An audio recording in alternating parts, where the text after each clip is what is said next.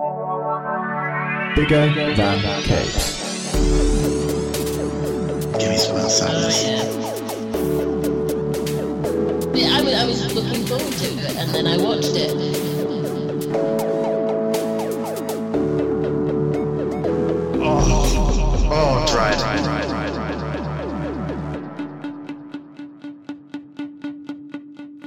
Hello, welcome to Bigger Than Capes. I'm Zach. This is our June 2022 Indie Comics Roundup. And uh, I'm joined by Angela, Matt, and Will. Sup? Sup. Hello. Responding kind. Sup. People still using sup? I don't really I talk to enough people, but I, I do. Uh, they- I think the 90s are back again, aren't they? Isn't that the. So they never probably- went away. I think They you tell went- me that every time we record a podcast. But I I think Angela just wants to believe it because it means that Valiant like it's it's uh, It's 1994 and nothing hurts. Yeah. yeah yeah But Uh, everybody it's before hurts the sometimes. it's before the acclaim acquisition It has to be, yeah. It's a very specific period of the 90s. ah, 94 through 97. The good old days. Those are the ones. Best years of my life. hey like um Blue Album and Pinkerton Yeah, yeah, yeah. Incidentally, I've been listening to loads of 90s music this last week, specifically like 94, 95. So, so so that you can travel back in time with Angela yeah, You're still, he's still compiling your um, best of every year I am. How did you know? How have you Um, gotten up because I knew you'd be doing it forever and it's still within that time frame. I, I'm doing it in like no particular order, so I'm basically picking years at random. Um, That so seems psychotic. the idea of going of going front to back on this though, like 91 to 2022, Mhm. just just felt like it was going to get increasingly depressing. You know, you know what I mean? If if I realized Mm. like, hey, the 90s were pretty good, then hit the, the mid thousands, it was like, ah, th- these were the years though, and then I would realize I was old. Um, and bleak for most of my 20s, and then realized I'm like on the up again now. And I didn't want to do that because I'm, I'm painfully aware of that already. So, um, You're going to fool yourself with a mixed order. yeah, I'm, I'm shaking it up a little. I'm living in the moment. I'm about halfway. I've done 15 of the years in no particular order. I know, I know some stuff. I've made Mm. some decisions. about have some you things. done 1995 yet then I'm halfway through 1995. So, have you listened to Liquid Swords um, again yet? No, that's not on my list, but it could be. It should be on your list. It's absolutely killer. Um, I've gotten stuck in the uh, heights of 95's Britpop. Mhm. Mm. Um, I- I've got the incredibly lukewarm take that actually, despite everyone in Manchester moaning about them all the time, uh, Oasis are actually really good. And what makes them bad is people with acoustic guitars covering them when that discredits the fact that on the album they've got like a string quartet in the background and really high production values, thus making them very good. Yeah, it's was just oversaturation for me, man. Like I, Oh, definitely. I'm It's just everywhere. absolutely, absolutely dumb. I I think the world needs just one What's the Story Morning Glory every like five years, just as a casual reminder. It's my That's what you advice. So, talking of projects that are forever ongoing, has your uh, ECW uh, rewatch? Oh, I caved on that again Uh, quite yeah. recently. Yeah, I, yeah. I jumped forward and tried to do the ECW revival rewatch. God. Um, ECW on Sci-Fi. ECW on Sci-Fi, you know it well. Um, got about six months into that before life wasn't worth living. You were just like, they can't take the belt away from the Big Show. He's the extreme giant. I won't be He watching was. it after this. it it just gets increasingly worse every week until and then you watch the pay-per-view matches and it's worse and then you question why you're doing this to yourself and then you start watching random episodes of raw to kind of pad it out and that's bad uh So in in conclusion, uh, ECW, WWE CW the revival is a land of contrasts. I can't tell if Matt's still with us. If I'm here. I'm here. Um, so, shall we uh, move on to like news and general catch up? News and sitch. sure. News Uh, and such. would you like your news or your general catch up first? Oh, uh, news. Right, well, Over as I'm, Angela. as I'm the one with the news. Um, so yeah, um, those of you who've been following this podcast for a while and may have heard us mention Valiant, don't know why. Um, but they had a film, Bloodshot. We did an entire podcast on that particular film. Wasn't good. But they're pressing on with their cinematic universe. Um, and they have got a new person in to direct and rewrite, which is not at all worrying, is it? Um, Harbinger, which is at Paramount Pictures, not Sony. Um, so Wes Ball um, was doing it, but he has stepped down to focus on The Planet of the Apes, which is a much better known and probably more successful film series. I really think- another Planet of the Apes? Yeah. Focus on making yeah. one, or is he just going to focus on the film, The Planet of the Apes? Well, He's just going to think about it. Yeah, He's just going to think about that time when when there's the battle where they're all on the where they're all on the buses in London. That's it. Yeah. Um, it, apparently, it's deep in pre-production, which suggests it's a bit further on than Harbinger, which is still it's in development, which of course you know means many things. So the person who has now been tasked with trying to bring this thing into the marvelousness of pre-production um, is Paul Downs Colazzo. Coli- Colazzo. I can't pronounce his surname. I apologize. It's spelled C O L A I Z Z O. Answers on a postcard as to how you pronounce it. Calizo? Calizo will do. We'll call I'm it not going that. throw my hat into the ring.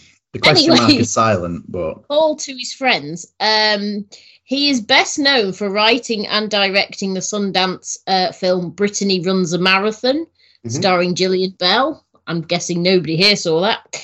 Um, it was acquired by Amazon Prime Video, so that went well.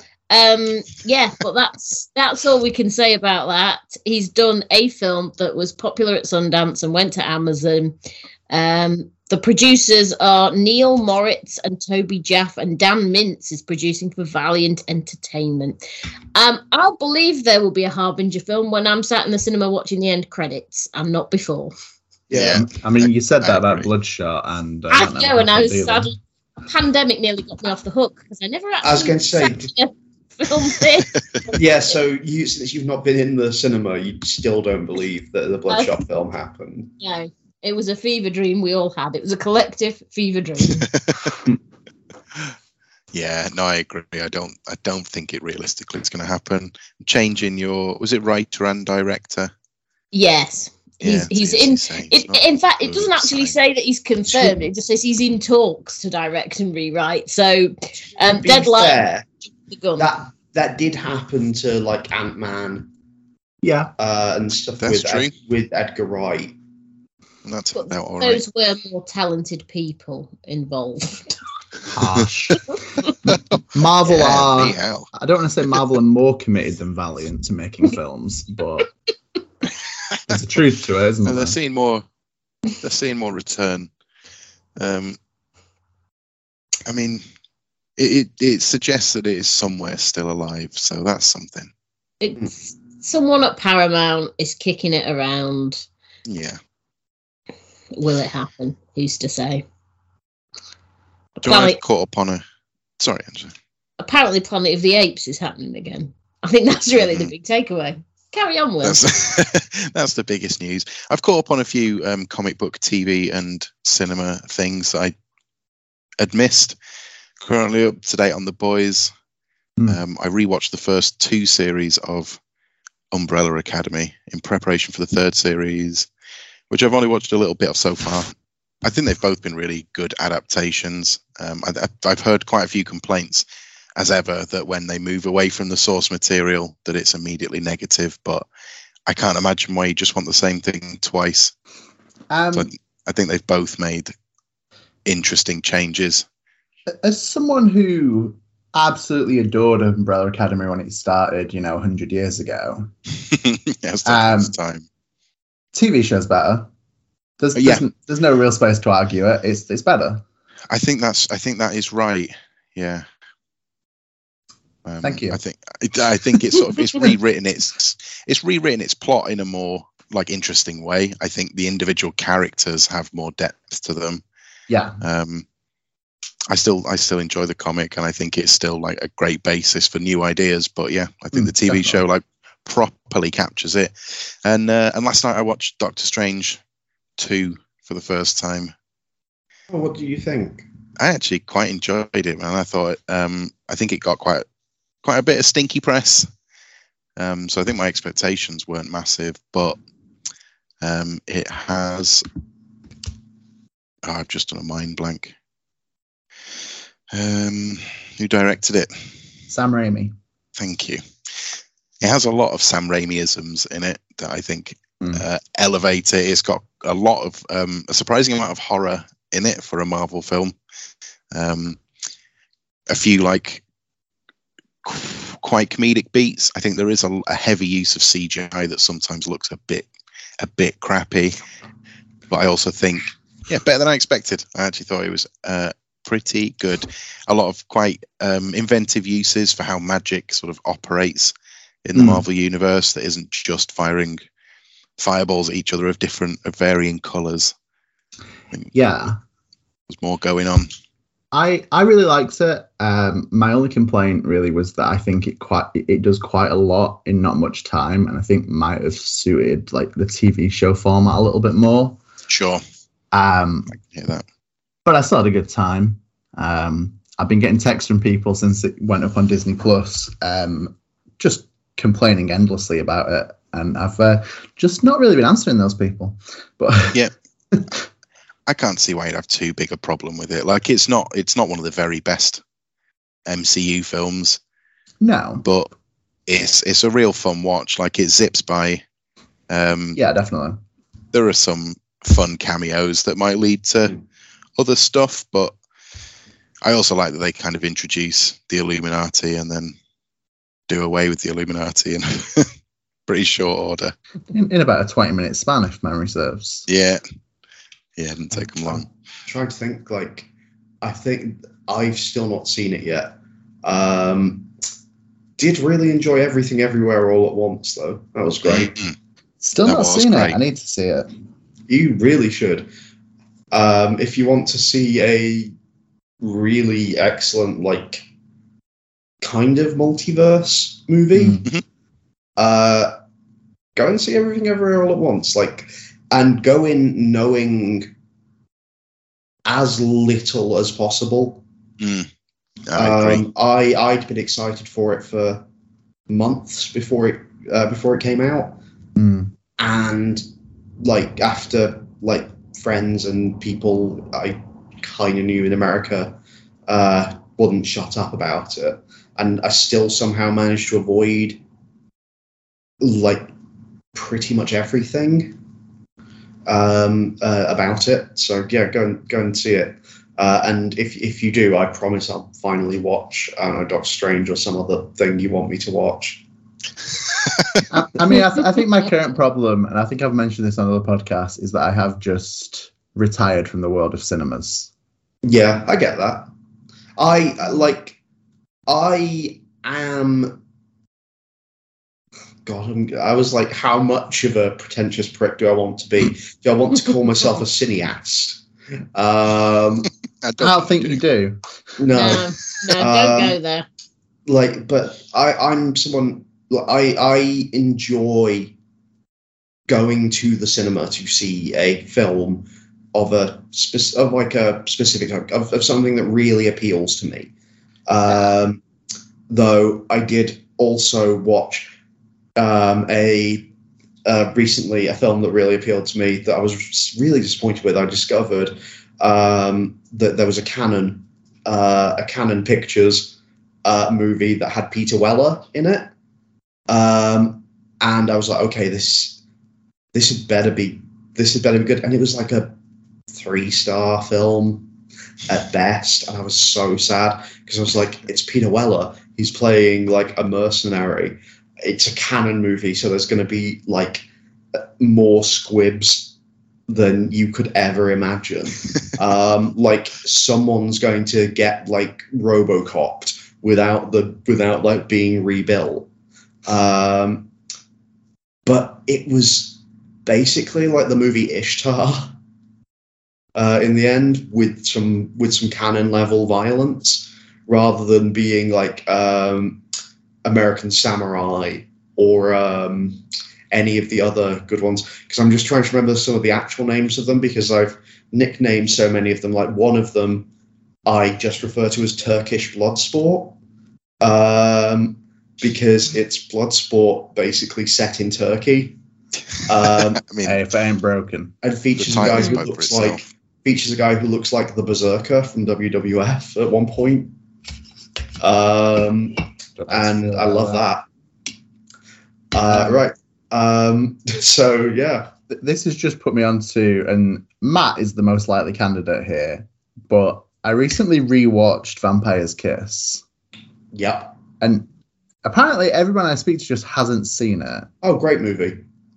I mean, Bad movie made by Nicolas Cage's really, really over the top acting. it's he his manic energy in it elevates an otherwise like Terrible vampire movie.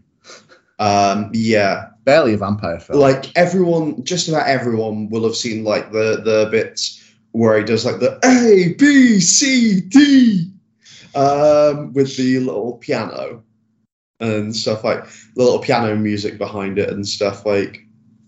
Um, but it's unfortunately it's a lot longer than that. yeah, oh, it's like longer than I remember it being. It's like an hour forty, maybe. I think something like that, and it's What a available cage. on one streaming service right now. I- streaming service being Apple TV. Oh, nice. Why would you need Oh. a streaming service for it? I own it on DVD. Uh, because I, I, I wanted it on Blu-ray, obviously. Is it available? on Blu-ray? It's got O- o- only in Germany and Spain, and the cost of that plus the import seemed extortionate versus I, I'm still Apple waiting. for once. I'm still waiting for them to release uh, Gigli on Blu-ray so I can send it to you. and that's all we've got time for this week. um, but yeah, I'm trying to think if I've done anything interesting myself this week. I've mostly just been recovering from uh, from dental surgery, um, so I've been sleeping a lot, and when I've been awake, um, I've just been on a lot of painkillers. So that's an excellent way to say that I think I reread some Berserk again um, because like being in kind of a phantasmagoric state um, is pretty good um, for looking at like um, hell, like uh, interesting hellscapes. I mean, you take the wrong psychedelics, and that is a bad time. An important message for everyone at home. Take Also, the Matt, right psychedelics, kids. I like how you've made this into like a you know public information video. now. yeah. It's about. It's not about not doing drugs. It's about doing the right drugs. yes. and on that bombshell, should we talk about comics, or does Let's someone talk have about some comics to say? Yeah. Yeah, let's talk comics. Yeah. Sweet. Like drugs in many ways. More expensive. yeah. Get less use out of them. um, on that note, so this is our June roundup. We've picked somewhat at random four books because there's quite a lot that's come out in June. Tons. Yeah. Um, lot. I'm going to go first, and I'm going to introduce Beware the Eye of Odin number one from Image Comics. Uh, it is written by Doug Wagner. It is drawn by Tim Odland. It is coloured by Michelle Madsen, lettered by Ed Dukeshire, and designed by Erica Schnatz. And is the first Doug Wagner book I've read that isn't about some kind of modern day killing spree. So I guess, in a way, he's growing as a person. um, this is, as the title suggests, quite Norse mythology heavy, um, but seemingly no Thor. So I guess in, in, in a way, that's that's an achievement. Um, Something fresh. no Basi- Thor yet. No Thor yet. Thor gets a first page mention naturally, um, but no Thor as of the first like forty pages or whatever this is. Uh, follows Prince Helgi as he has come into possession of the Eye of Odin, which unless he gets rid of by giving it back to its rightful owner by the next new moon, next full moon, next Yeah. The next next, moon. new moon. Yeah. Uh, he'll die horribly, as one does, um, I assume.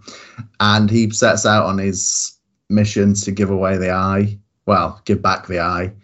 Uh, joined by Steiger? Stidger? Curtis Stygia. Steigers? Stigger. I don't know. I feel like Matt's going to weigh in here with an accurate Norse pronunciation. Sorry, I'm trying to remember. Uh, I'd say m- maybe Stiga. Stiga? Yeah, Stiga feels right. Um, Stiga, who is the one armed blacksmith weapon making type, who arms himself with a anvil on a chain, and yeah, not a bad shout. Incidentally, you can buy an anvil on Amazon for about 130 quid. That is unrelated knowledge I have gained in the last few lot- days. That's a lot cheaper than I would have expected. Uh, there's different sizes. I think that's Oh, uh, yeah, yeah, that's 50 kilograms. Oh, But trust I, me, I like- still like the idea of getting one delivered just to screw with the neighbour downstairs. a good mate of mine is a blacksmith. Christmas present. There you go. Comes in a variety of colours as well. You got options. Yeah, yeah. Um, so yeah, uh, putting an anvil on a chain, very much something I can do for about 200 quid. Um, Sounds legit. Leave that with me. Uh, but that that's that's a weapon in this. Big fan. Um, and Cadlin, who is a woman who believes she's a Valkyrie, who also rides a giant warthog thing at one point in this, and it's a boar. boar, boar, boar hog, uh, of course. wow, that. What, you show me the difference between a warthog and a boar, and I'll show you a liar. um, there, there are also uh, three-headed troll dudes and um, little hundred folk guys, um, and a talking mouse potentially, or is Mhm. Cadlin just talking to the mouse? Maybe It's- she's mad. Yeah, it's unclear whether the she's just making it up or whether the mouse is actually speaking to her.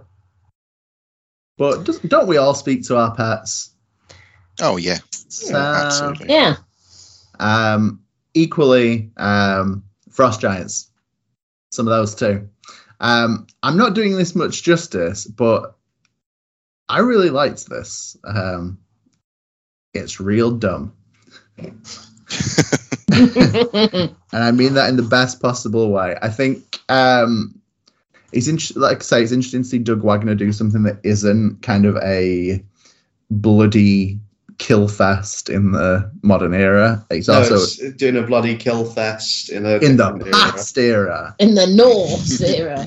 Um, it's also struck me because this is one of the last books I read, and I think uh, Tim Odland's art is actually just really nice, kind of classic comic Mm. booky, but really expressive and really.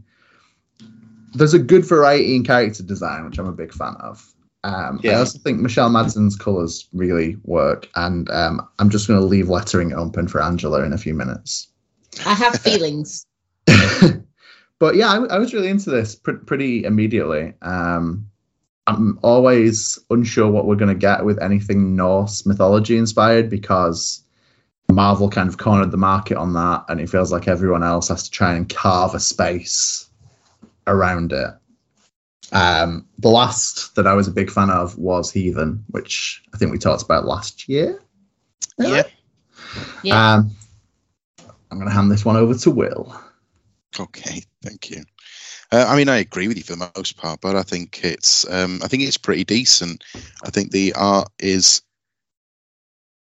at the beginning. I was I thought it was a little inconsistent. I felt like there was a few kind of proportional problems, but actually, as the book went through, I think it gets better and better. Um, the backgrounds are really are mostly really detailed. Um, what they called these little uh, hundred folk.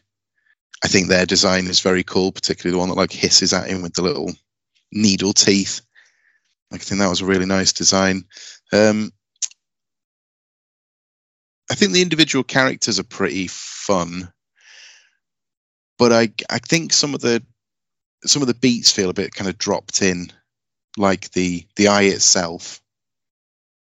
Um, the book just sort of starts and he goes right, I've got it, and this is what I need to do, and it, and it it gives you a, a little bit of a monologue to kind of set you up rather than showing you Mm. how how things got to this place. And it continues to do that a little bit where you get conversations that explain that he's this kind of cursed prince.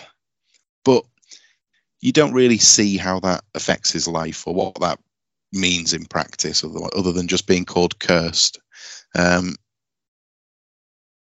but other than that like i think the characters are fun and and you're right they're varied as well and i guess that that the the core MacGuffin of having the eye.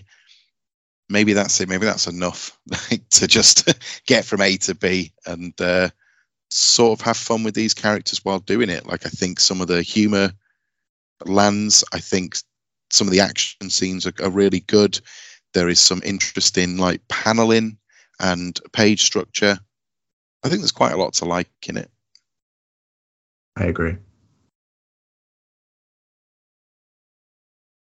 Yes, I, I also agree with with that. Yeah.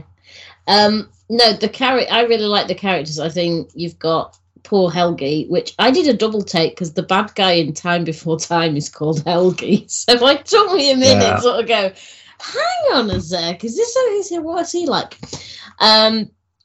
But no, I think it's really nice. I think the fact that you have Stiger. Did we? How did we decide we pronounced his name? Steiger. Ste- Stiga. Thank you. Just go with what Matt said. Um, st- I'm terrible at this, but I liked the fact that he make his own weapon. He's just like, no, I'll have a, I'll do an anvil on a chain because why not? I've only got one arm, but I'm not going to be useless.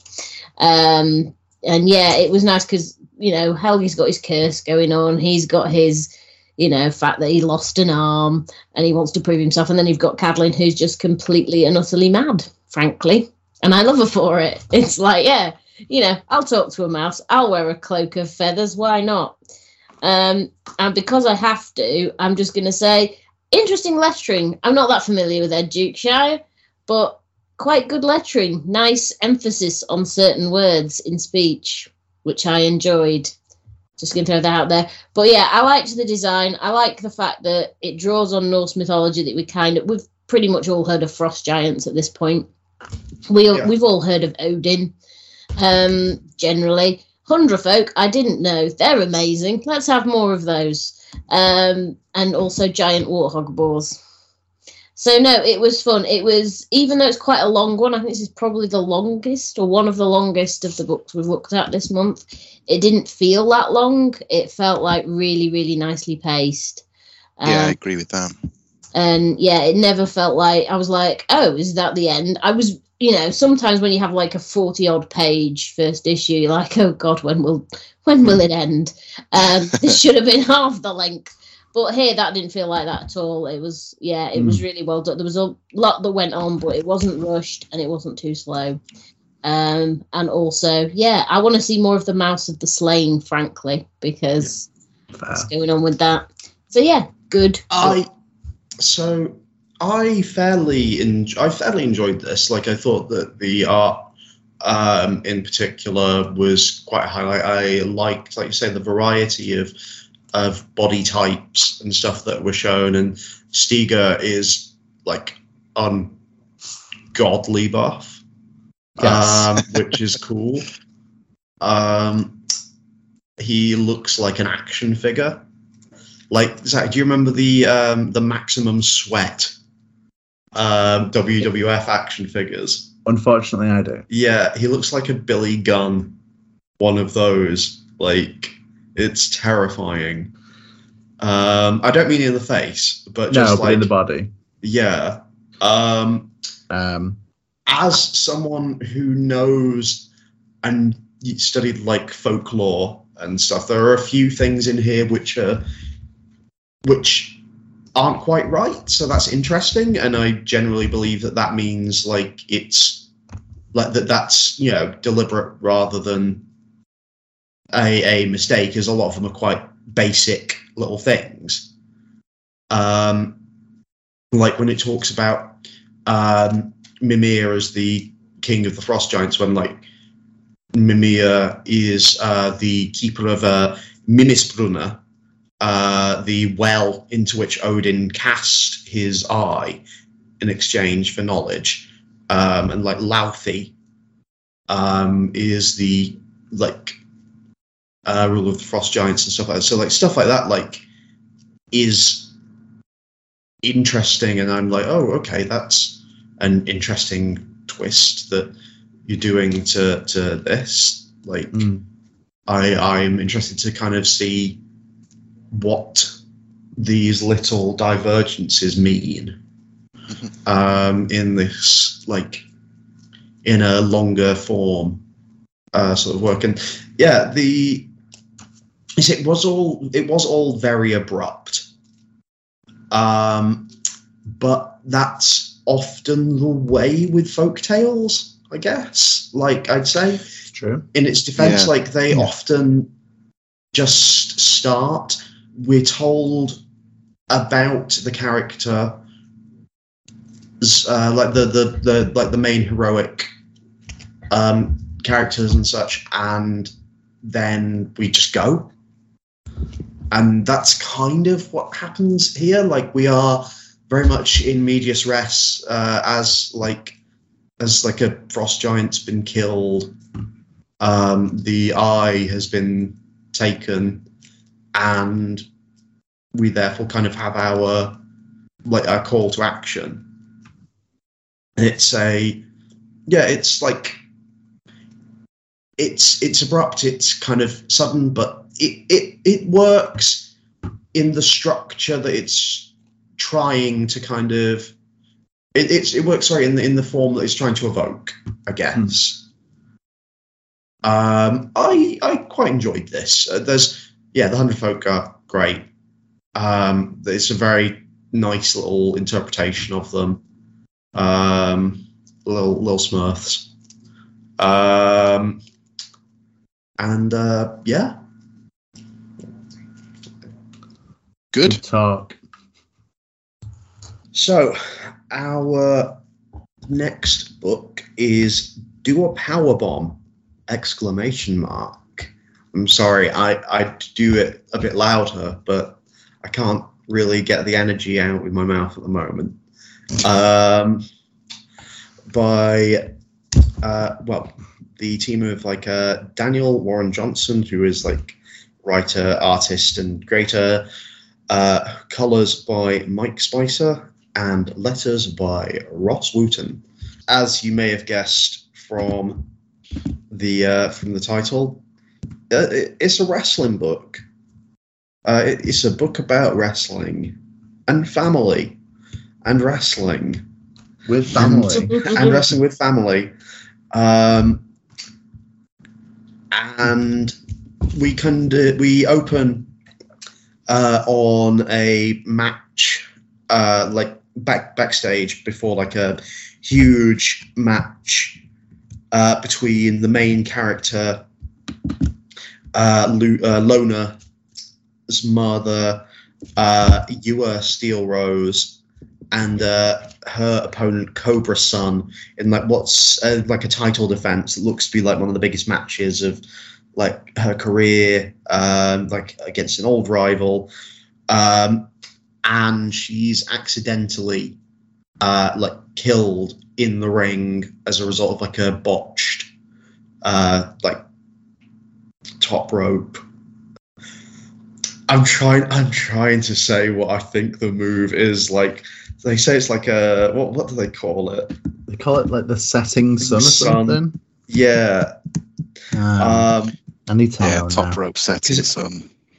because I, I, I thought for a second that it was just going to be like some sort of top rope uh, power bomb, um, but it looks like some sort of top rope pile driver.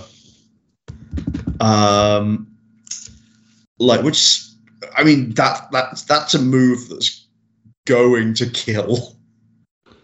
Like even if you don't slip, like You you're going to end it up, with some like you're going to end up with like a styles clash level of broken necks um but yeah so uh Yua dies as a result of like a, an accident in the match. And um her daughter Lona like like as as a result of this kind of becomes estranged from uh, from her father, and like we skip ten years as she's training to be a wrestler, as it's like her only real sort of connection with her, like with her her mom, and especially after the kind of distancing from her father, like she, but she can't find anyone willing to train her after her dad. Um, has kind of shied everyone away from it. It's it starts off interesting. It's like she's you know she's she's out trying to find a trainer. There's someone in the background who's been watching her, and we're like, oh, is this person going to come and be her trainer? And it's like, oh no, this person's a mad like is a an, some sort of magic electric wrestling necromancer um, who actually takes her to wrestling Mortal Kombat um, with the with the prize uh, being obviously that she could resurrect uh, her mother. Um, Zach, Yes. the DLPW title belts, Yes. best belt. Um, the one at the end. Yeah, Yeah, maybe. it's Um, pretty sick belt. It's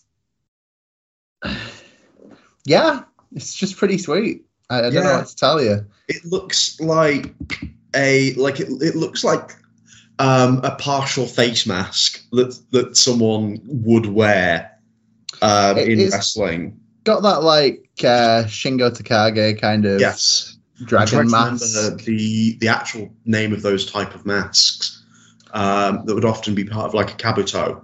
Yeah, there's a name. I, don't- I just can't remember what it is. Uh, but yeah, um, this is a really gorgeous book.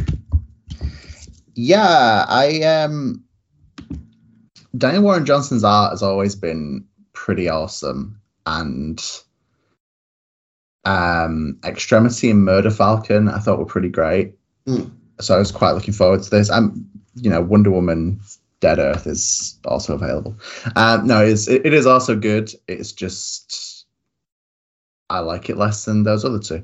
Um but his, his art is really good. I think that sounds really dumb and stupid to just be like, yeah, it's it's it's real good. But I think this kind of his style is so recognizable and he makes everything quite over the top, but in a way that It works for wrestling. Though. yeah, it always Hmm. suits. So it suits this. It's in Murder Falcon where everything's really heavy metal. It really works Yeah. for that.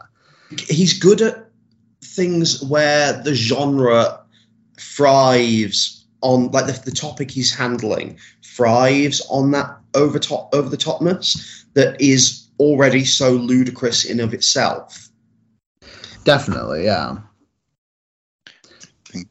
there's just just the right level of like cartoon elasticity to Mm. people when they're getting like chucked around and punched that it it adds to all the weight of the hits Yeah. but never feels never feels unrealistic um Yeah, that's true. Yeah, and also like a number of the the the moves. Like there's a great part where a wrestler does like uh like a falcon arrow Mm. um to uh to Lona and it is distinctively a falcon arrow. Like Yeah. you can look at the the stages of it. yeah, and- and even if broken down into like three panels, it still makes sense. Yeah, you can look at it and go, yeah, that looks like a falcon arrow. Um, and and, and yeah, there's a few little things like that that that that are like things where it's gone. Okay, this person's thought about how to how to show wrestling. Mm. I agree. Well, as you'll as you'll know and probably our listeners will know um every time you talk about it i have little to no interest in wrestling um but uh i wouldn't let any i wouldn't let that put anybody off this book because i think the family elements of it and the emotional beats uh, are what i liked about this book and i think all the all of the drama and stuff in the ring is is drawn excellently and is really like fun to read through. But the bits that carried me along was the kind of the family drama, and then ultimately the sort of supernatural twist ending. Mm. Um, that hopefully will take it to like different places. But if it didn't have that, I'd still be into the uh, mother-daughter relationship and, uh, like you say, the the sort of severed connection with her father and the old trainer and I was into all, all that sort of stuff. Yeah, I'm I'm with. I know very little about wrestling other than that it is a thing that exists. Um, but I thought this was really good because it does play more on the family relationships, like the daughter wanting to avenge her mother in a weird kind of way, and also, you know, the character names alone. Um, Yes. just I mean that that the creepy guy Willard Necroton, you know, here's a necromancer kind of a guy. Um, I just love that. I think that's the best name that we've had probably this week. Um, but yeah, no, it was really good. I'm I'm gonna go with the lettering because go with what you know. So Rus Wooton is a good letterer and he Hmm. does good work here also. And Mike Spicer does good colours also because he's Hmm. been around a bit. Um, but no, so the art is good. Come for the family drama, stay for the nice little drawn wrestling action scenes. Um, also, the fact her uncle is Uncle Blood, just Yeah. yeah. Um, but no, it it was despite the fact, like Will says, don't let the fact that if you don't know anything about wrestling put you off because it is just a good book, regardless of the theme. Absolutely. Um, Zach, question: Do you think? Do you remember that sign um, that someone had once? It's a famous one, which is, "Hey, do you remember when the Undertaker could shoot lightning?" Yeah, yeah. Um, do you think that's why the necromancer in this is covered is like covered in electricity because the Undertaker used to be able to shoot lightning?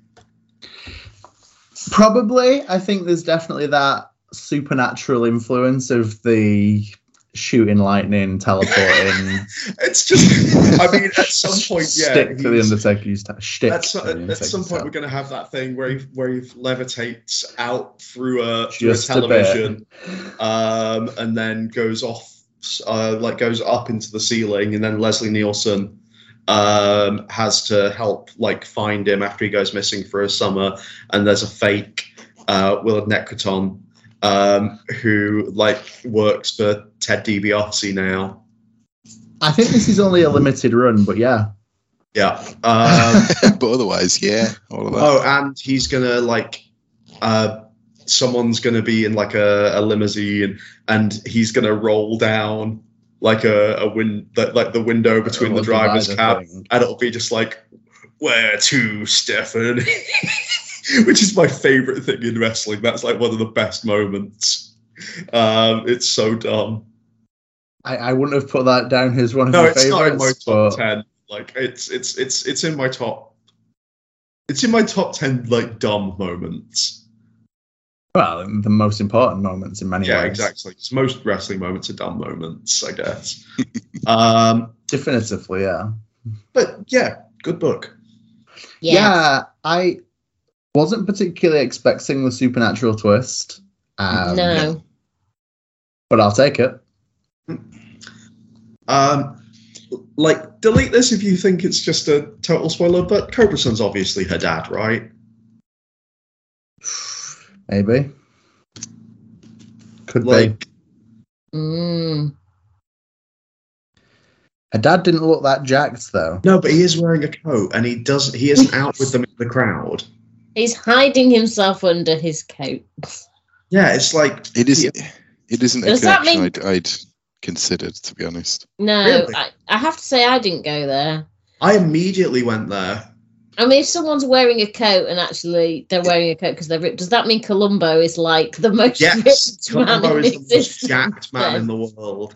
I mean, it's possi- possible you've got a little bit of wishful headcanon going on there. That's why, like, that, that that's why he gets answers out of everyone because he just like goes. They're, they're they're secretly just intimidate intimidated by the fact that that like fucking hench Peter Falk um, is in uh, is in their house. He's just like, just one more thing, he says as his abs ripple.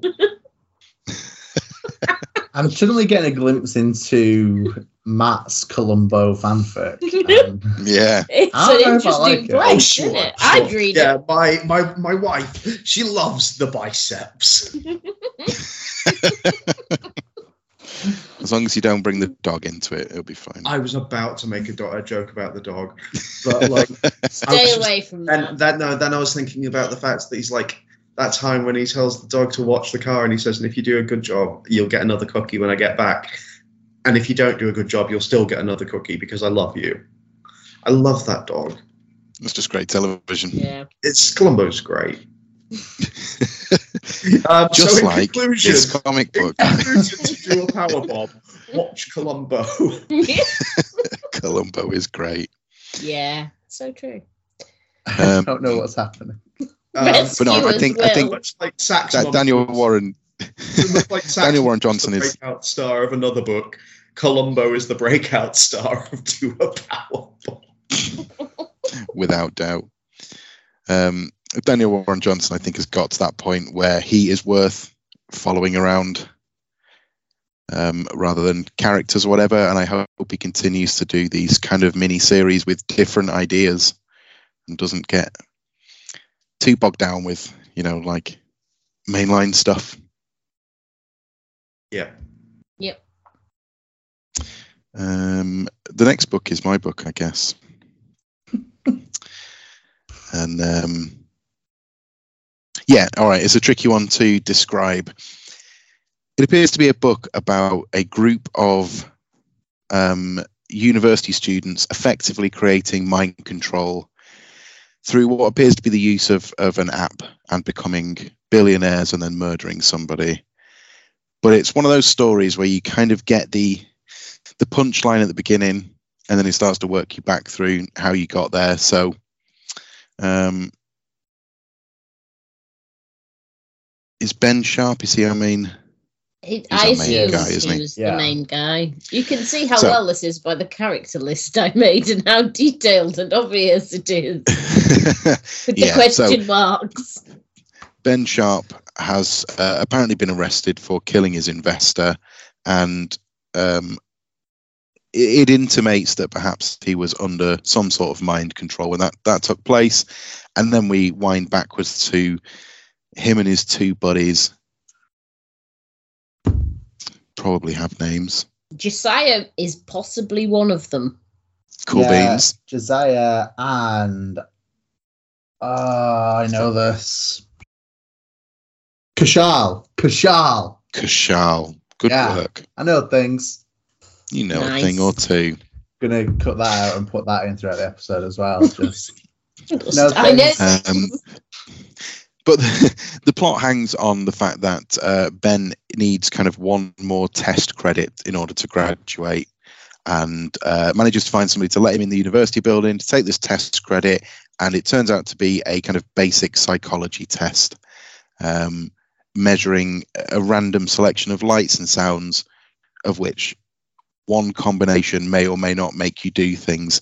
And through that test, they think they've sort of found this combination and uh, I guess you know it's going to lead on to eventually him killing a man. Let's uh, figure out what happens between then and the beginning or the end. the end of the beginning. The beginning It's a tough book to end. describe. it is, isn't it? Um, I think it starts without having too clear a plot. Um, but I really like the art. Um, I think that it was pretty much enough to carry me through this book. Uh, it's got a sort of partly, partly painted, partly sort of heavy silhouette, and um, almost like is it David Mack? Um, like like he's sort of scratched in lines into into colours. Yes, sometimes. Do you know what I mean? There's like big like Mm. expressions around people's heads or things like that, where it's um, sort of scratched out, and I think it's a kind of quite unique art style, or at least one that you don't see very often. Did we get the creative team at the top there? Oh, I'm sorry. Yeah, no, you're absolutely right. We didn't get any of that. It's written by Zack Kaplan. It's arted by John Pearson. It's lettered by Angela. Hassan Otsmane-Elhaou. Thank you very much. And it's published by Vault. Um, so yeah, I, I quite mixed feelings Not about this valiant book. as I thought. Not not valiant as originally thought. um, I guess I kind of struggled a little bit with the yeah the, the this kind of confusingness of what was going on. Maybe purposeful based on the fact it's all about mind control and junk. Um, but I really enjoyed the art in this one, and uh, for a first issue at least, that's enough to to get me interested in in another one.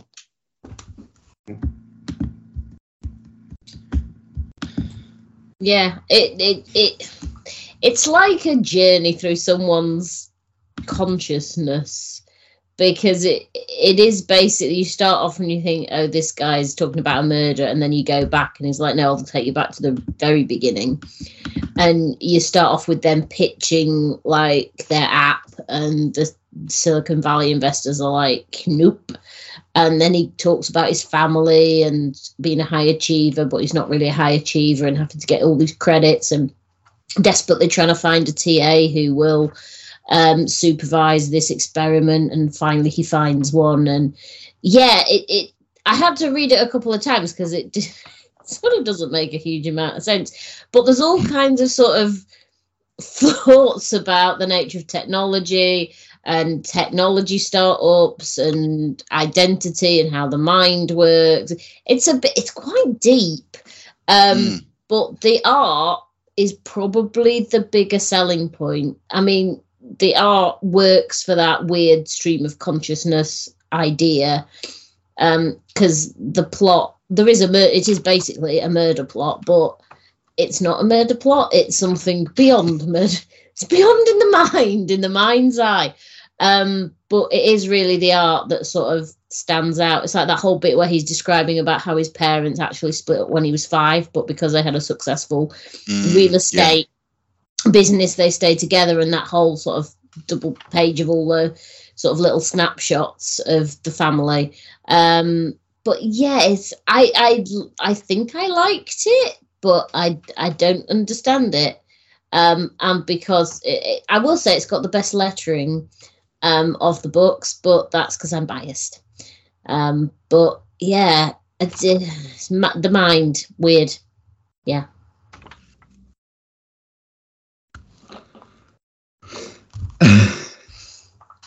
I Uh, d- disagree. uh, I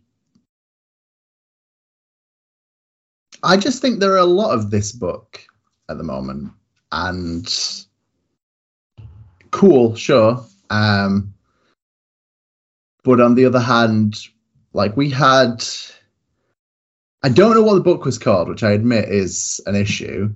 But like not long ago, we we read a aftershock book that was about a kid celebrity thing that Oh yeah. The one with like the mitochondrial uh, computing.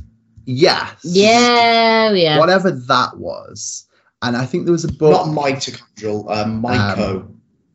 yeah, like it was it was it was mica myconoid, not mitochondrial, my myconoid. It was mushroom.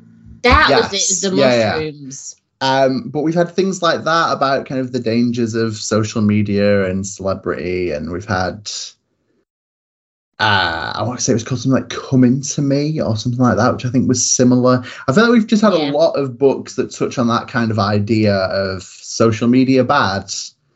F- Follow us on Twitter, um, and I think we've had.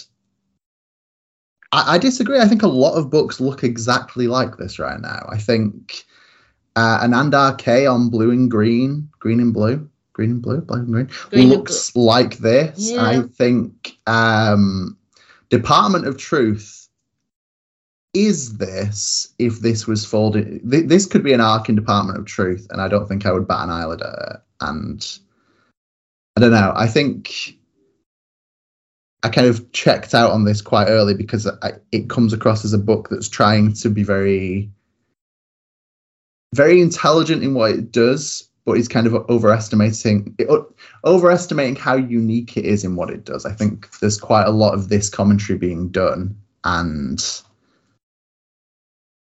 I don't think it screams as being too too unique at the moment. I think there's quite a lot of this stuff right now. It is Maybe, a bit. maybe I'm wrong. It is a bit kind of posy cerebralism. Like, look how clever we are to write a book about the mind. No one's done that before. Let us delve deep into consciousness and, you know, lay it all out for you. It does feel a little bit like, look how clever we are at points. Yeah, I don't know. I think criticizing anything in comics for kind of being like other stuff is always a bit tricky because everything's narrowed into like various sort of subgenres. I mean, we've got two high fantasy books this month, and They're Yeah. completely different. um, but I actually I take on board, as you say, things like um, blue and green. You're right; it does. It, it has a, a very similar kind of look to that. I've not read any of Department of Truth, um, Mm. but to be fair, if it looks like this, I would be excited to read it. Um, I think there have been other stuff like this, like Mind MGMT. Um, yes. but I guess I'm just a bit of a sucker for this kind of commentary. Like I think, um, I think it, it is kind of reflective of the world, and Hmm. um, I don't know one of the one of the kind of major current events that I think science fiction often reflects its time era, and I think this is just one of those one of those Hmm. things. But yeah, I'm down down for it. Yeah, I remember um, once listening to a guy talking about he could tell you like down it was something like down to the year. Uh, it was like I think it was on Radio Four once. A guy could tell you down to the year when a science fiction novel was written, um, based on like speculative. Let's say a speculative fiction novel generally uh, was written based on um, the subject matter um, because of what were the fears or hopes um, of the of the people um, around that time, and I, I think it is very much in the zeitgeist at the moment. I don't consider it. I don't consider it being trend chasing in the way that I would think of like a as the sort of 2000 late 2000s early 2010s zombie books. Um, but i think it's something that is just generally on people's minds a lot now and is a topic that needs discussion and exploration um, about how the the influence that social media has is like a it's a two way street like that our own that that that it has input and output like it affects you affect it as a user but it does rewire your brain Mm. um, so there's a lot to explore with that idea. But I admittedly was thinking a lot about the Venture Brothers episode where they create God gas um, and uh, ac- accidentally, basically, like it's it's mind control gas. Um, but they accidentally like create uh, religion in these mice um, by dosing them up with it, and there's a scene where a mouse is being crucified um, by the other mice, whilst like three of the mice in like a typical sort of first century dress are mourning at the bottom of a hill. Uh, it's a oh, Venture Brothers is great, um, but yeah, I enjoyed this book well enough. Um, it's I I think it if I, I I think that if I'd been in a more cerebral mood when I read it, and I did try to reread it, but I'm struggling with cerebral stuff at the moment um, because of yeah, just ow, and also painkillers. Um, but it, it it's it's it's I think it's better than I feel it is right now. Um, and talking of who the art reminded me of, um, I thought I think you're right with Mac, but I also thought about um, Dave McKean um, Yeah. with uh, Arkham, uh, and like maybe the worst Grant Morrison book. Um, there's a There's there's debates to be had there. Yeah, there's a lot of a lot of Grant Morrison books, some of which are bad. Uh, but Arkham Asylum Serious House on Serious Earth is one of my least favorites. Um, but it reminded me of that, and I, I don't think I absorbed it all too well, if I'm being absolutely honest. So I, I I'd feel bad saying too much more than that. Um, so yeah, that's um, I think that's my thoughts. Fair play. Mm. I think this one might be one that, that um, proves itself in the long run, or or doesn't, or just fails to kind of like pick up anything. How they fill in the gaps between the the alleged murder and like the point where they discover this sort of mind control will either be like I don't know a, a fun sort of romp or could be just very like claggy claggy plot um, but I think for me anyway I like the art enough that I will probably have a read of the second issue of this Mm. Yeah. Well, that was that was the mind. Now let's move on to potions. there is no connection. Right. So the last book is Potions Inc., published by Mad Cave. Uh, the writer is Erik Burnham. The artist is Stella Deer. The flats were by Ian Taggs. The letters were by Micah Myers. The editor was Erica Schultz. The cover artist was Natasha Alterici. And the book and logo designer was David Rias. so, Potions Inc. starts off, we open in the Go on, Zach. I'm I'm just really have a- confused that I'm just not confused, surprised that the editor of this is Erica Schultz and the what was it designer of one of the other the was Erica designer of the- Schnatz. That seems the Erica's are taking. That's like someone doing two jobs under a fake name. You- Erica S. She just controls all of comics now. She's just in there. just look out for that name. And be, yeah, and I did a double take as well, actually.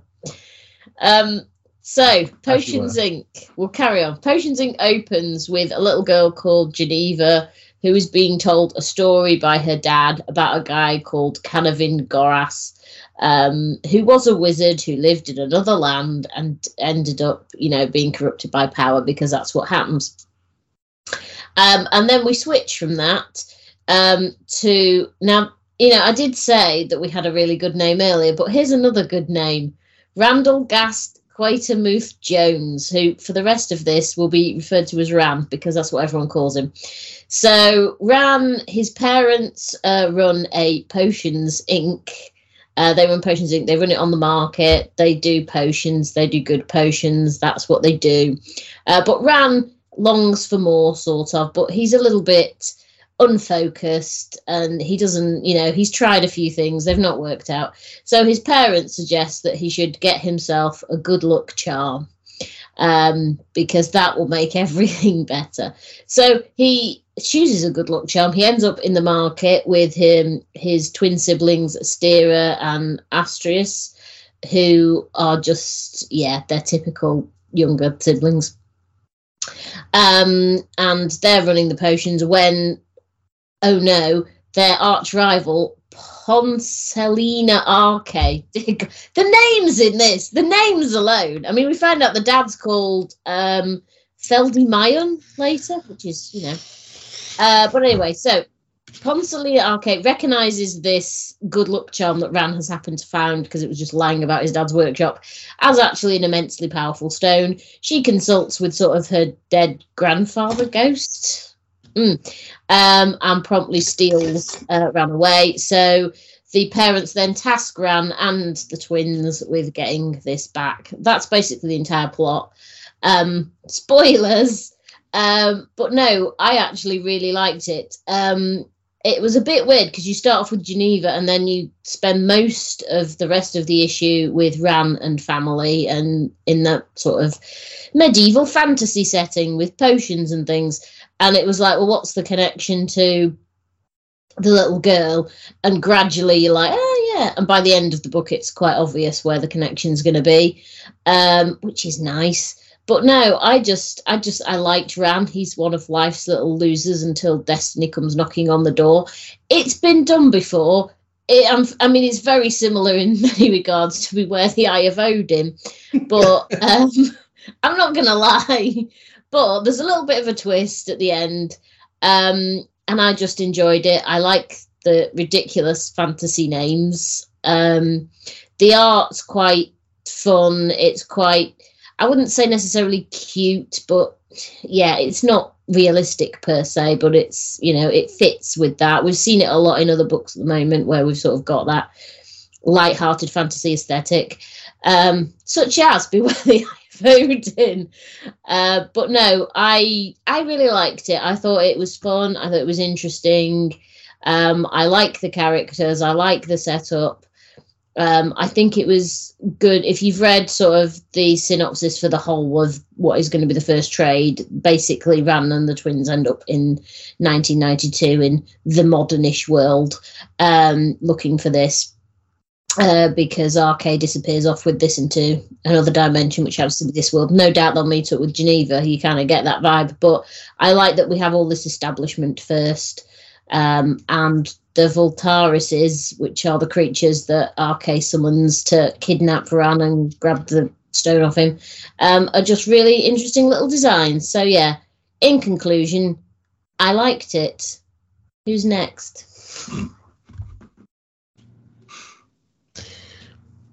It was that good, no one else has anything to say. I, I can I can say words. I can I can do the I can do the words. Um, I I like this too. Yay! Thanks. I'll be back next week. Uh, no, I think it's it's a lot of setup, and I think next issue will be more interesting. Um, however, I, I like the art. I was curious about this because Erik Burnham, well, he'd done some turtles and Ah, some Ghostbusters and some Transformers and some IDWs. some Um, licensed properties.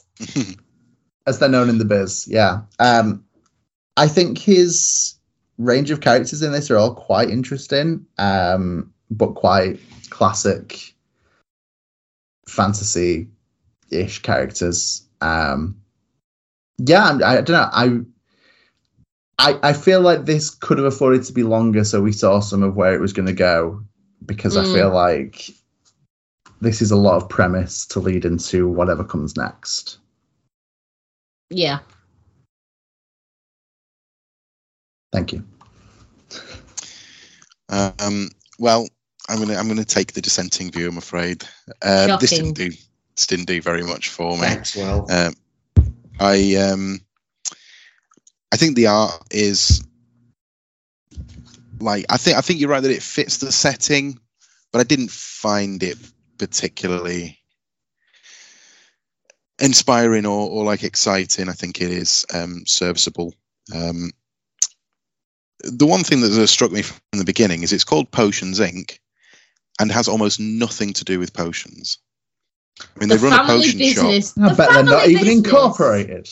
the family business they run a potion shop that for about three pages and then never mention it again one of the twins can do potions but again you don't learn like how they're made or anything like that she just goes i've got these potions i've made and they do everything and anything um also yeah coming into the kind of modernish world it's it's it's the same with um with your your take on uh on mindset, Zach, just in reverse. Like it is just not for me. This one, I, I feel like that. I've. Um, I think if it's in your wheelhouse, I think it does a pretty good job of setting up it its version of this kind of story. Um, but yeah, I just just sort of floated through this one and got to the end and thought, fine, that'll do.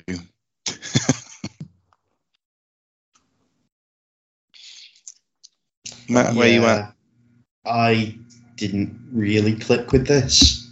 Um, I there were one or two bits of the art I actually quite liked. There's an early page uh, in it that does uh, something quite nice with, where it um, recreates a kind of like fairy tale um, images, like the stories being told.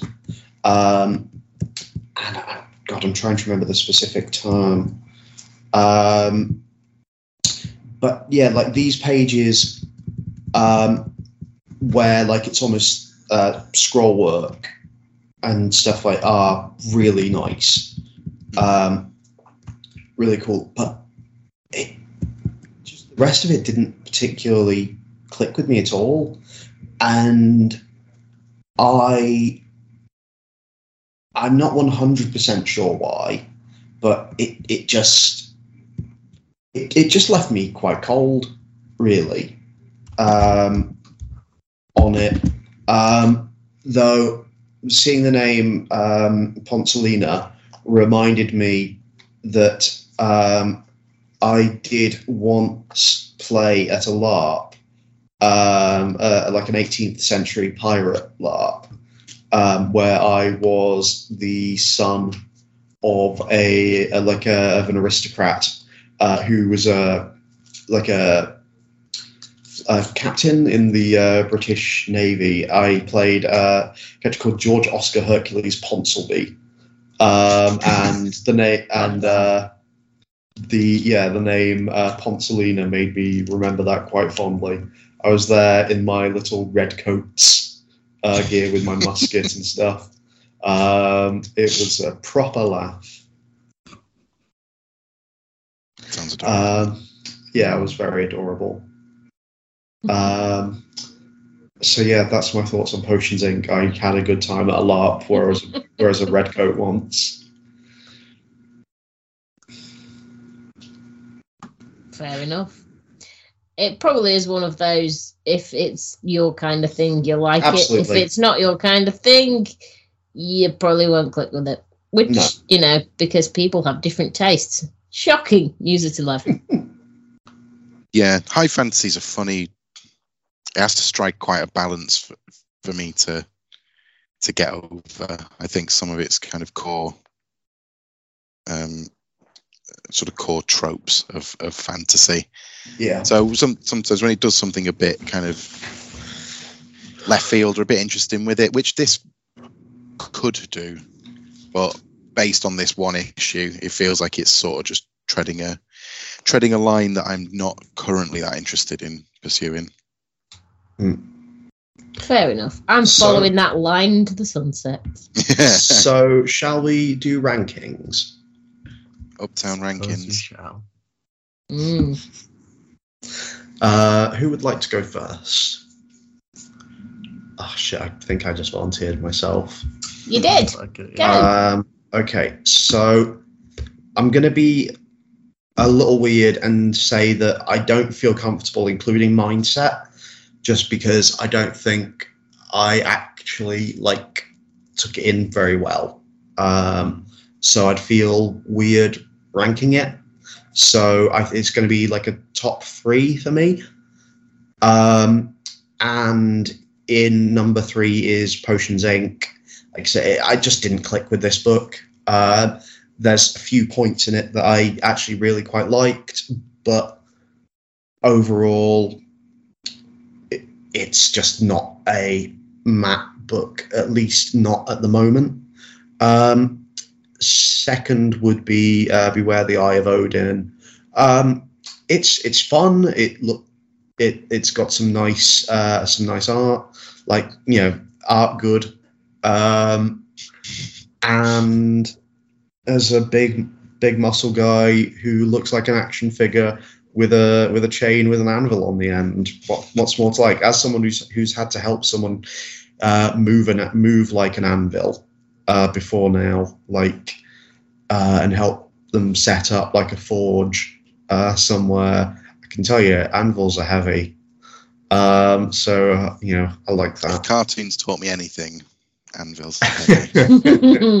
Yeah. Um, and in number one, do a power bomb! Exclamation mark. um, to give it its full title. it's yeah, it's really fun. Um, I mean, I say it's really fun. Someone's mum dies, and then they're traumatized by it, become estranged from the rest of their family. Uh, but oh, if- what fun. back to that, if you just take that out, it's really fun. Um, there's some good wrestling in it. The like, you can tell um, that like da- uh, that that Daniel Johnson, Warren Johnson, actually like is writing about something he's passionate about. Um, especially like his letter, kind of his like uh, letter thing in the back where he talks about kind of discovering wrestling again, like in 2018 um, with like New Japan and stuff, is something that I that really adds to the book for me. In that it, yeah, just talks about a very relatable experience um, that leads to something like this. Um, and I, yeah, I I look forward to seeing more of this book. Cool beans. Um, I'll volunteer to go next if if no one yeah, by minds. all means. Go for Feel it. free. Mainly, mainly because it's not going to be very different. Um, unsurprisingly, Potions Inc. is my number four. Um, I'm not going to go into too much more about that. The sort of three and two are kind of much of a muchness, I think. Um, I'm probably going to put Beware the Eye of Odin at three. Um, it treads some of the same ground as Potions Inc., but I just think the art's better. Um, it seems to employ some more unusual bits of North Norse mythology, which is fun to see. It's not the you know the the standard stuff. Um, and I think that one could be quite fun. I think the characters are good in that. Um, but at second place, I'm going to put Mindset. Um, I just I got on with the the uh, the cerebral nature, I suppose, and I do like that art style, um, even if it's not as unique as I thought. Um, but I agree that number one is do a power bomb. Um, despite my complete lack of interest in kind of real wrestling, um, I bought the emotional beats and the kind of family dramas and ties more in this book than any of the others. Um, the supernatural twist just kind of adds to adds to the the, the overall fun um, and is more in my wheelhouse than just the wrestling in itself. But the art's superb, and um, I think they were the best written characters. So, number one, do a power bomb. Thank you so much. Uh, I can go next unless you particularly want to, Angela. Well, I'm going to be really unpopular, so you go next. Uh, it is what it is. Um, three and four, I don't know. It's kind of a choose your own three and four. Um, between have to roll a dice. yeah, See what it um, between potions and mindset, I don't care much about either. For for kind of different reasons. I don't I don't think either of them are bad. I just think neither of them are for me. Mm. And reading both of them felt like hard work. And considering how different they both are, that might be just my headspace at the moment. Like Matt not taking in mindset, it might just be that both of them for me. Today wasn't their day, or yesterday, or whenever. Whenever I read them that first time, whenever I read them again, um, I think Potions Inc. is a decent setup for what could be a really interesting, like reality hopping fantasy book, but it kind of needs an issue two to get there. And I'm also concerned that it might only be a four issue series. And if your plot starts in issue two, that's kind of not a lot of time to tell much story. Um, It's tight. I think mindset could get good as well. Um, I think the art is nice, and I think the premise isn't bad. I just, it's not for me right now. And I agree with what Matt said. I think that it is important to talk about, you know, people being manipulated by social media and the internet and technology in general is, you know, not necessarily good for people all the time. And I think that is a very valid point. Um, I'm just not sure this first issue approaches those in the way that it needs to all the time. Um, also, one and two could change on a daily basis, but for the sake of today, uh, I'm going to say two is Beware the Eye of Odin. Um, for largely the reasons I said earlier, I just think this is good comic. Um, I think it's dumb and dumb in all the right ways. I think Doug Wagner has a set, has a tendency to get real ridiculous real fast, and when you've got an army of tiny little monsters stealing all of your shit, I think he, he's pretty committed to that bit. Um, I think it's going to get weird and probably dwell in a space not dissimilar from barbaric. Um, but I think delusional woman who thinks she's a Valkyrie. Hey, maybe she is a Valkyrie. I don't know. Um, one-armed man swinging an anvil Yeah, you- and cursed prince. Who are you to tell her anything?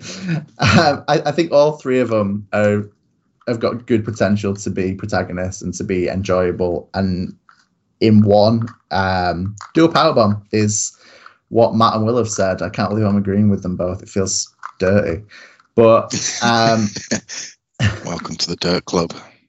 I don't like that. Um, Rub dirt on ourselves and read comics.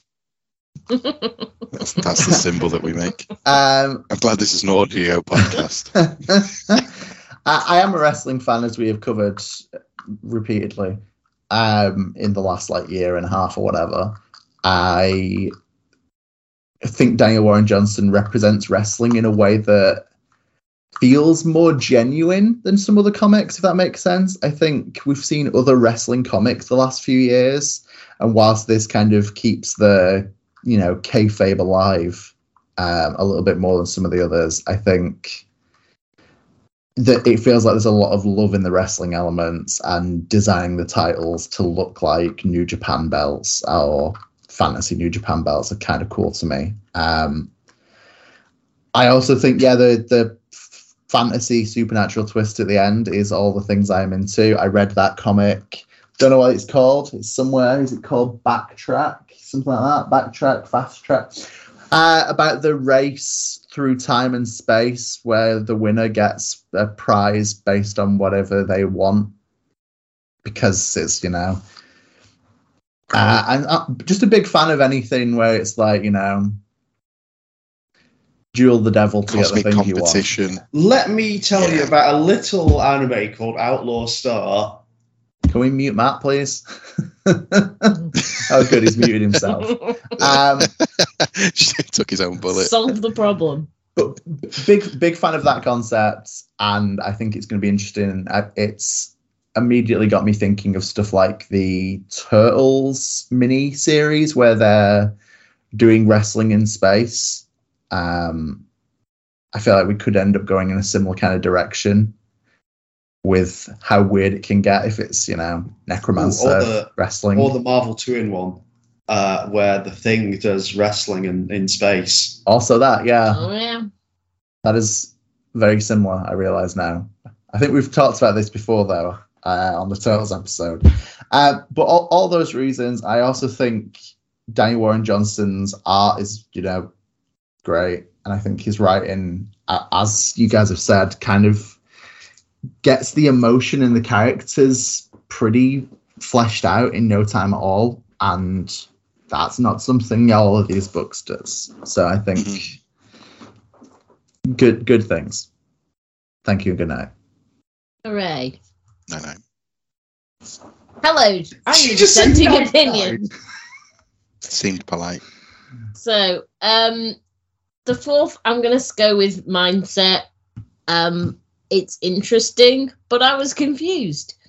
Um, so ultimately, it's, it was the book I was most confused by, and therefore it's got to go with number four.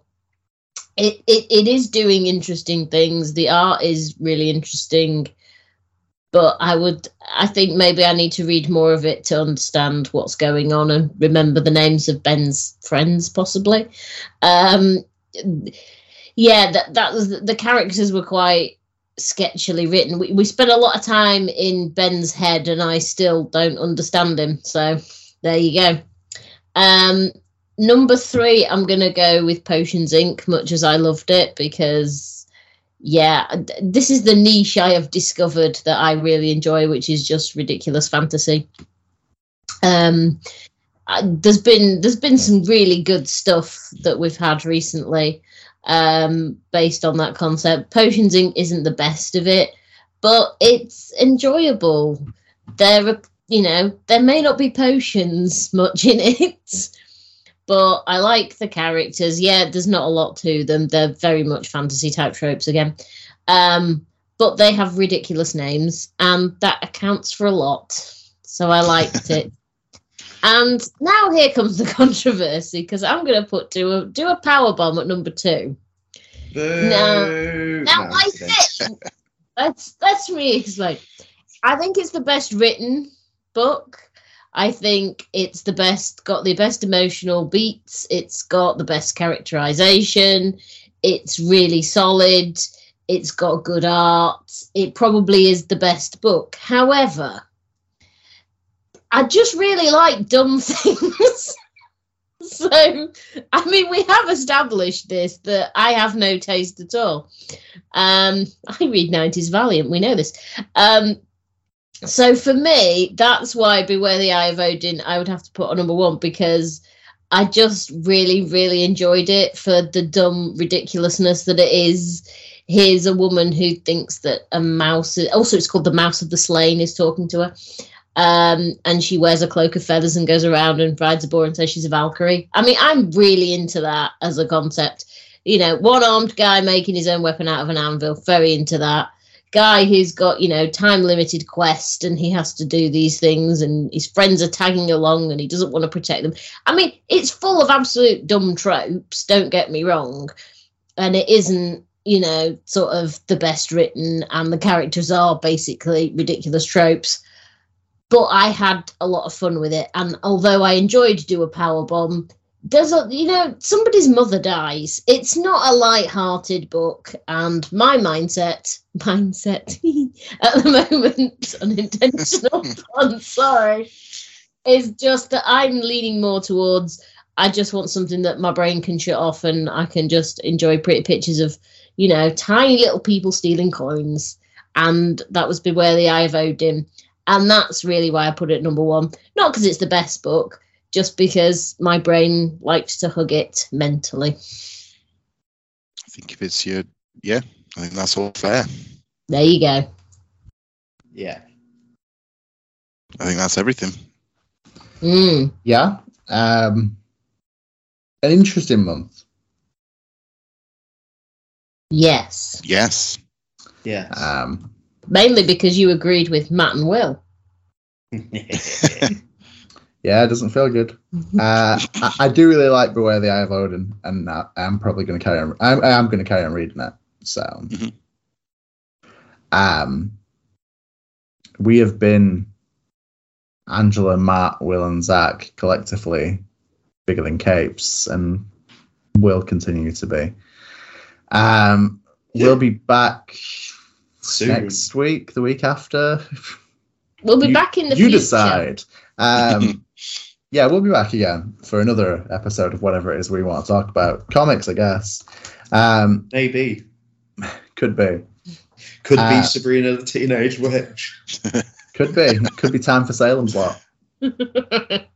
Finally. Um, I bet Matt, you've not even started watching the Netflix Sabrina yet. No, why would why would I? I can watch the old one where there's a cute ha- himbo Harvey. Yeah, there is that. Oh, he's so he's so nice. he really is. and also, I bet Billy Gunn doesn't show up in the new one. You know, not yet. And since it's been cancelled, I doubt it's going to happen yet. I'm sure there are other wrestlers who appeared in it. but- Kevin Nash. Yep, Kevin Nash. Not as Oz, weirdly. Yeah, that's what's weird about it.